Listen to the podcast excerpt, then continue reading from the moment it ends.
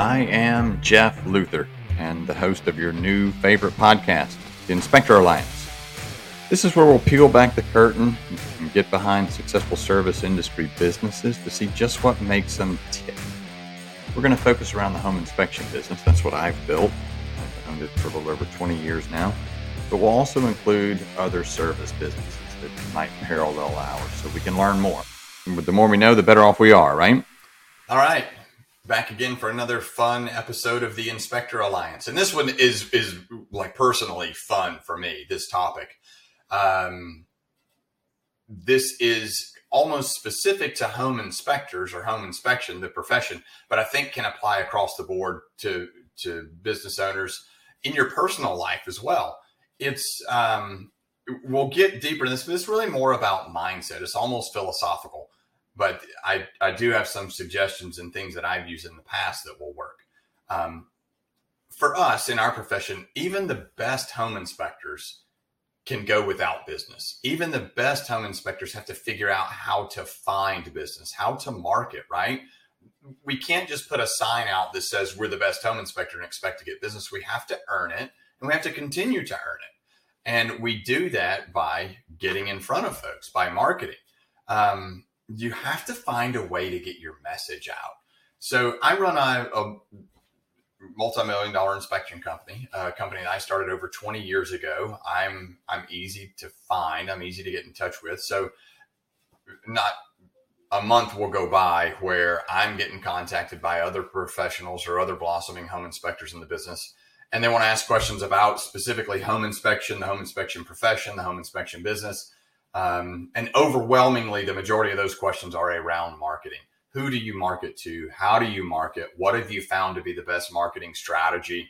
A lot of times those questions are also around electronic marketing, AdWords, target marketing, social network marketing, things that we can sort of hide behind. If you see where I'm going with this. So often I hear inspectors say that they can't market. So first, whether you believe you can or you believe you can't, you're probably right. That's what I tell my kids. But maybe it's more that they don't like to. Maybe it's they don't like public speaking. They don't like being in front of an audience.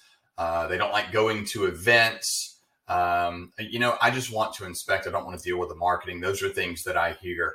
I might hear them say, I don't enjoy teaching. I would rather be doing. I don't like standing around. So maybe let's talk about just a few small things that we can do to try and help change this.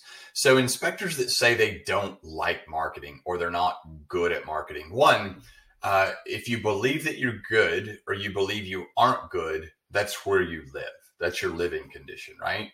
So those of you that are listening, and I know there are a few listening that I'm speaking directly to because part of this podcast is what you asked me to do. But those of you that believe you're not good at marketing, I'm going to challenge you for the next month. Believe that you are good at marketing. See what happens. Maybe nothing. But before we tackle this specific issue, I want to frame this, right? And I'm on this podcast, we're kind of blowing hot air, so to speak, like this is easy. And I want to let you know that I understand that it's not. So let's say I'm about to go speak in front of 5,000 people. I use 5,000 as the threshold because that would probably make me nervous. And I lean over to one of my kids, like Wyatt is probably who I would say this to. And I say, wow, I'm really nervous. And Wyatt looks at me and goes, Dad, don't be nervous. Oh, I never thought of that. Gee, thanks. It doesn't work that way, right? It's your mindset. You have to change your own mindset. People can't change that for you. So I want to reframe it. I know that it's not just he told me not to be nervous. Oh, he told me to believe I'm good at marketing. It is your mindset. So I have to reframe that mindset.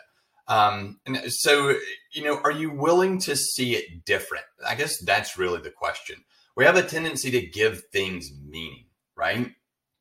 So we give things meaning. We give nervousness meaning. We give speaking in front of people meaning. It's meaning that we're going to be judged. There might be people that reject us, or they may say no, or I should be nervous because they don't like my message. Whatever that is, we give things meaning. Can you ask yourself, could this have a different meaning? We've been taught that the message is stress is bad, right? You have it and you run away from it. You want to avoid it, but can we really say all stress is bad?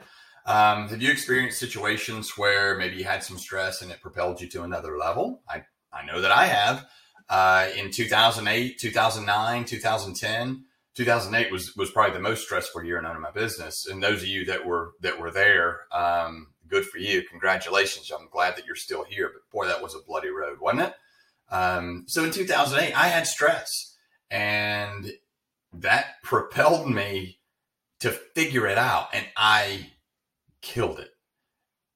I grew our business to the point that we couldn't keep up.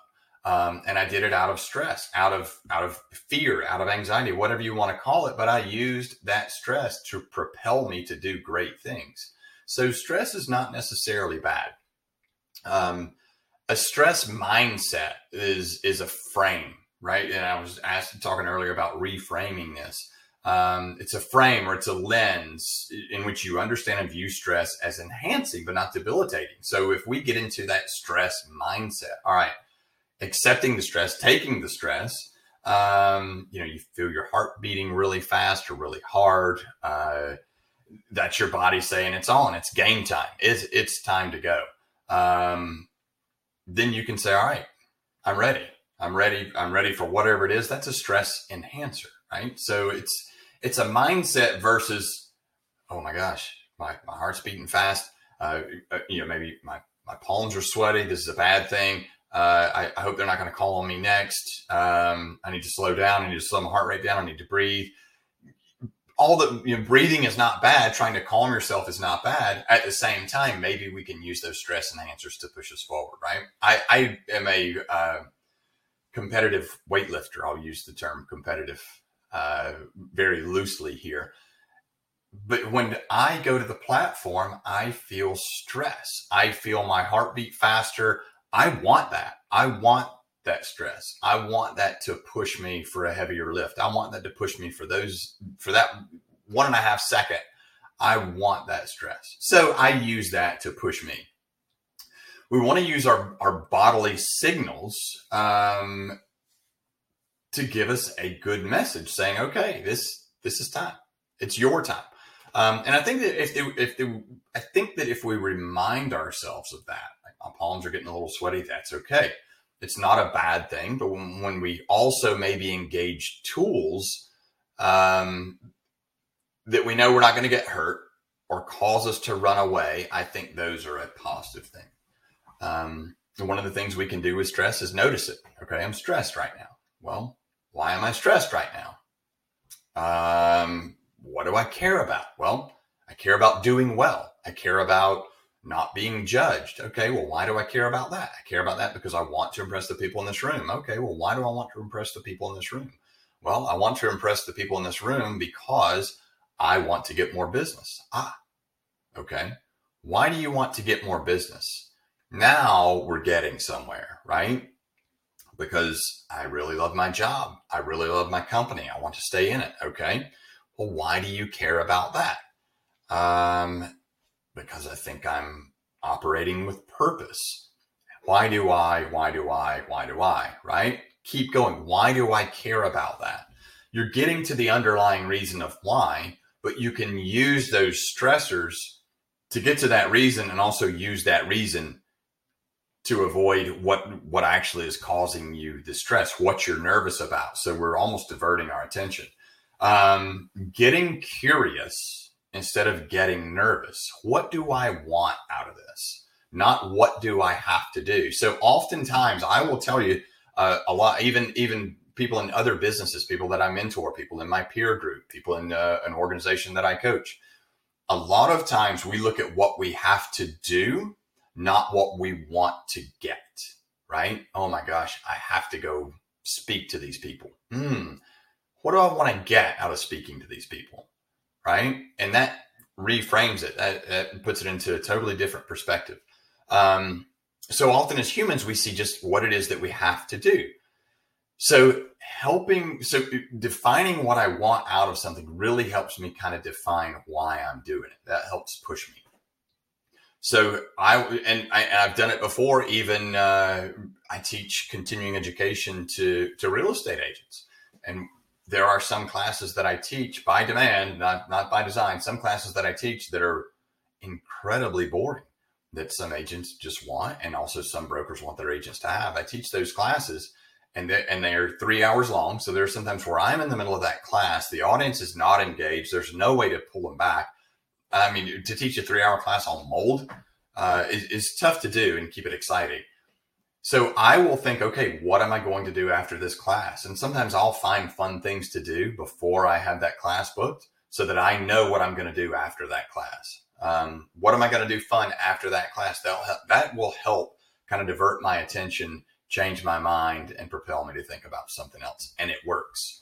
I was coaching Little League Baseball. This is probably, I don't know. It's been 7 years ago. So, and this was the first year of kid pitch. So we had kid pitch, which those of you out there that have either coached or had one of your kids on a Little League team on the first year they do kid pitch, very few kids are natural pitchers, right? So your constant rotation is in and out of pitching, and every kid on the team wants to pitch. So I had a kid that did not want to pitch, and we had rotated through just about every kid. We had some makeup games, and I had to put a kid in to pitch middle of the game that absolutely did not want to. Wasn't great at it, but was good enough to be on the mound, but he did not want to pitch. So he's up there. The first few pitches that he throws, they were so bad. So I call time, I go out to the mound.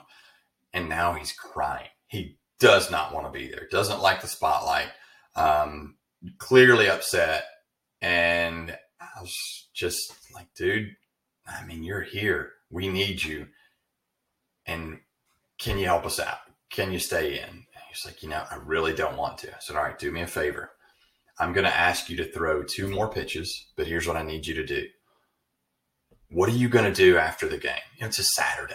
Then what are you going to do after the game? Well, I'm going to play Minecraft. It's like, all right, so you're going to go home, change your clothes, play Minecraft. It's going to be awesome, right? Probably get a snack. Yeah, I want to play Minecraft. All right, here's what I want you to think about. I need you to throw the ball to the catcher, and I want you to think about playing Minecraft.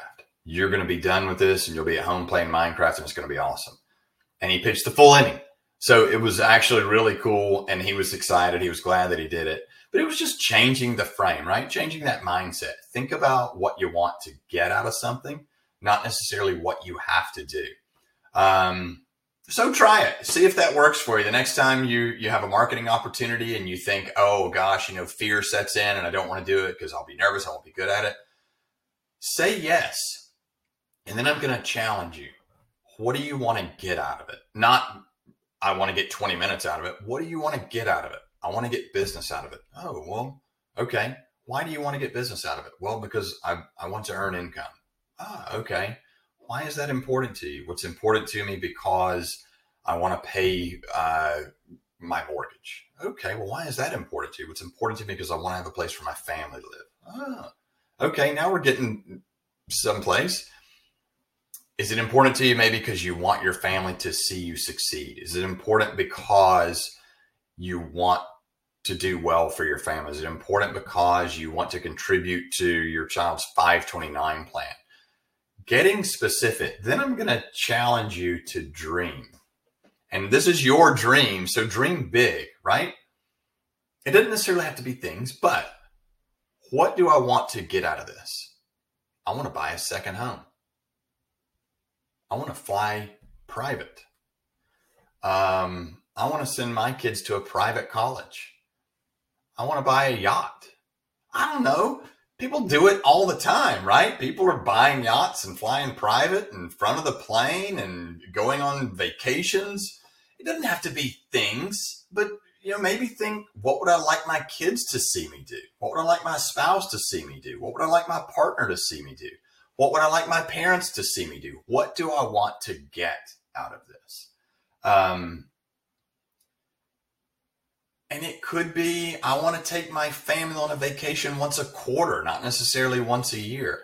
But when you start to get deep and figure out what it is that you want, maybe you can change that paradigm a bit. Maybe you can reframe it and try to edge off some of that nervousness and change your mindset from I'm not good at marketing to I'm phenomenal at marketing. I'm unstoppable at marketing. I'm a marketing machine. Maybe it changes things a little bit. Probably went a little deep here, but I love this sort of discussion. And I think that our mindset is a huge part in our living conditions. Just ask Mel Selka. She'll tell you. Thanks for listening. If you like what you hear, click that follow button down there at the bottom, and we'll keep putting out good content. And I'm listening to your suggestions, obviously. So let's keep going. For those of you out there that say you're not good at marketing, let's reframe it a bit. And I am in your corner and I am cheering loud. So here's to me cheering you on. And until next time.